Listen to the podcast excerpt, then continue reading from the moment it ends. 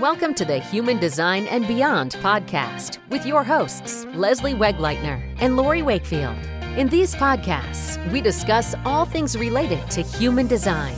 It's here where we share our knowledge, insights, and experiences. Join us as we dive into authentic conversations about letting go of resistance, identifying conditioning, and so much more. Our goal for you is to live in alignment with your unique human design. These quick bouts of inspiration will bring forward things to contemplate about your individual charts and inspire experiences in your everyday life to support your journey.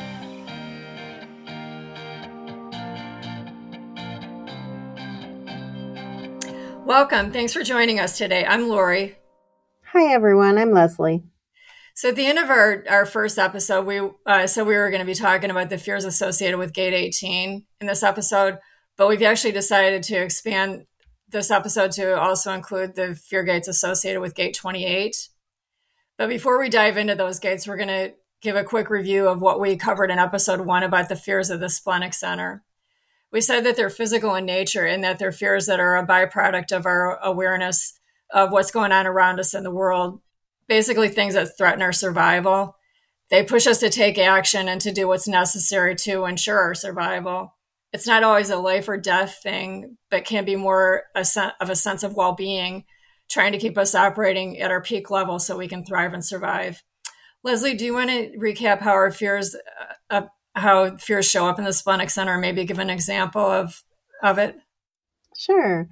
So what I've noticed is how our bodies give us signals and show us signs through being uncomfortable when we start to feel fear. If we lack the awareness to these sensations within the body, we are unable to acknowledge the wisdom our body is truly giving us behind the fear. So here's a quick example. Um, so you're invited to start a business with someone, and the initial body response is of excitement. This excitement may vary in length depending upon your authority, but the next acknowledgement will be the not-self mind chattering about all that could go that could go wrong. So it could kind of sound like this. So give up my job, my secure income, I am miserable at my job, what if the business doesn't work, um, what will I do then, and on and on. So the mind will definitely give us lots of uncertainty to ponder, but always remember to come back to the strategy and authority. The body never lies, and it will always direct us correctly. And when these fears show up and create confusion, they can stop us from moving forward in life. Um, we choose a safe decision of what we know and block the original excitement we felt. The more we become familiar with our individual process of using strategy and authority, we will see the purpose of this process and how these fears are valuable when experiencing life. Fears will never disappear, or the sensations that they that happen in the body, but gaining the understanding of the fear sensations in the body is what enriches life. So Lori, do you want to start us out by talking about the gear, um, fear gate of eighteen of authority? Sure. Um, so we're going to take a look at, actually a look at a couple of fears that are associated with gate eighteen, the fear of authority and the fear of imperfection.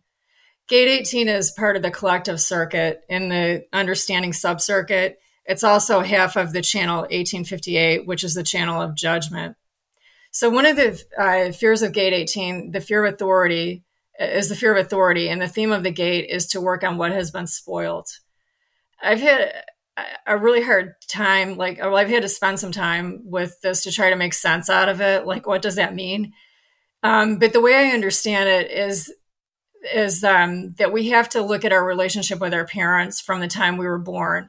Sometimes we get to a point where we start to see their flaws and imperfections and realize that they don't know everything, but we've been influenced and conditioned by them throughout our lives. And we've adopted certain values, opinions, beliefs, et cetera, that have be- have been deeply ingrained. And if we start to see inconsistencies or things we don't agree with anymore, or things that need to be corrected, it's something that we may look at as being spoiled. The theme of Gate eighteen is work on what has been spoiled. But I'm not sure if this, like if the way I'm trying to explain it makes sense, but basically um, it's a correction made to something we've learned from our parents because we now see it as being incorrect or wrong. If, if you substitute the word uh, spoiled with the word conditioning, it would be working on what you've been, on how you've been conditioned instead of working on what has been spoiled, if that makes better sense. Um, whether you have this gate defined or not, you'll experience the energy of the gate. If you have it defined in your chart, you'll experience it consistently. And if it's not defined in your chart, you'll, you'll experience the energy of this gate during planetary transits or when you're around other people who have it defined. It just won't be a fixed energy in your chart. There are two other fears associated with Gate eighteen. It's known as the Gate of Correction. People who have this gate defined are not only able to see imperfections, they're also able to see how patterns can be improved and corrected. The fear sometimes associated with is the fear of imperfection, the fear that something will never be right or perfect or as close to perfect as possible. People who have the eight, Gate eighteen defined can be idealistic, critical, and judgmental because they seek perfection. This can sometimes lead to being judged by others because other people aren't always ready to listen to them about how patterns can be corrected. So a fear of being judged by others can also develop over time. One way to avert this is um, if you have this gate defined is to wait for people to ask for your insights or opinions. That's because it's a projected energy, which means it works best when it's invited. Is there anything um, anything else you'd like to add to that, Leslie? Um, I guess I would add people who have this gate have pressure to see things that can be improved and want to bring change that will benefit everyone. So some, sometimes this can feel to others like they are complainers, or Ra would calls it the bitching gate, but it is part of their frequency to see these patterns, the correction, and also to challenge the authority in order to make sure, at least try to make sure, um, to acquire a secure structure and pattern that will improve life. So, Lori, I feel pretty complete with Gate eighteen. How about you? Yep, I think we pretty well covered it. So um, I think we can move on to Gate twenty-eight then. Um, Leslie, why don't you begin? Okay, sounds good. So the next fear gate we are discussing is Gate twenty-eight. And being still in the Splenic Center will also be about the survival instinct and physical well-being with um, emphasis on the body awareness. So Gate twenty-eight is known as the fear of death. It is part of the individual circuit group. Um, in the subcircuit of knowing. The other half of the channel is thirty-eight, which completes the channel of struggle. The individual gate, twenty-eight, is called preponderance of the great. It is about knowing in the now and if that knowing has enough value or purpose to struggle for.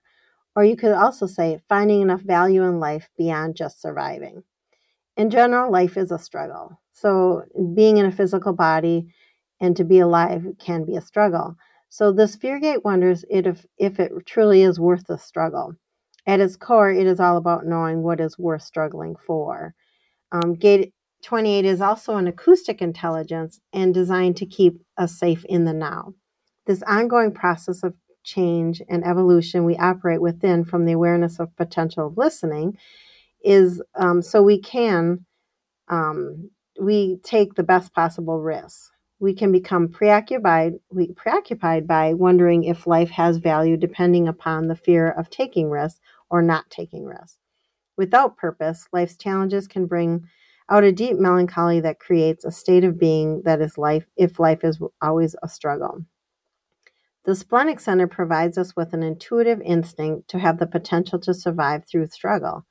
The individual circuitry has a chemistry that carries a mutative pulse of either deep melancholy, or creativity that is inherent in the body. The fear of time outside of the present moment is what troubles anyone that has a def- definition in this individual circuitry. What Gate twenty-eight is seeking is purpose. Its fear is driven by the fear of life running out. Physical death is not what it's all about. Its fear lies in the idea life will be, can be, and is without purpose. It is truly a deep fear within all of us. Being in the individual circuitry creates a yearning through self to find what is purposeful. The process it brings a person that carries this frequency through is into loving what they do, through loving who they are, and also through loving life. It is through the risk-taking of Gate twenty-eight that results in them loving what they do, which brings, ultimately, them their purpose. The direction it can take one in is into the deep fear and struggle that life is about survival. It creates a questioning if there is more than that to life. This fear brings about one to search the depths in order to be able to find answers that bring a sense of fulfillment and purpose. Lori, is there anything that you would like to add about twenty-eight, Gate twenty-eight? Um, there are actually a couple of things that I, I'd like to mention. Um, one thing you actually kind of touched on it already, but um, it's it's something that I've, it's the, the term that's used. It's something that I've had a hard time trying to, I wouldn't say hard, but it's something I've, I've like had to contemplate to understand what it actually means. And it has to do, it's the, sometimes referred to as the, as the game player. And like when I heard that, the first time I was like, well, what is, what does that mean? So after contemplating for a while, um, I understand it this way. It's, it, and it's associated with risk-taking, which you already talked about, but there is risk-taking associated with Gate twenty-eight and the quest to find purpose or meaning. Um, you can question whether life has meaning or purpose if you don't take risks, but there are times when you have to take risks in order to move forward with things. Another thing I wanted to mention uh, is that people who have Gate twenty-eight defined can become incredibly wise about purpose and meaning in life, um, things like what's worth struggling for and what's worth hanging on to. Um, that's about all I have to say. Uh, did you want to add anything else, Leslie? No, I, I feel pretty complete with that. Okay, well then, that's going to wrap things up for this episode. Thanks so much for joining us today. In our next episode, we'll begin with the fears that can be found in Gates thirty-two and fifty. If you'd like to see how the show, if you, excuse me, if you'd like to see the show notes for today's podcast, you can find it on our website at w w w dot align and achieve by design dot com. The show notes will be listed under podcast episode two. If you'd like to join us as we continue to explore the human design fear gates, please be sure to subscribe to our podcast. Thanks again and have a great day. Thanks, everyone.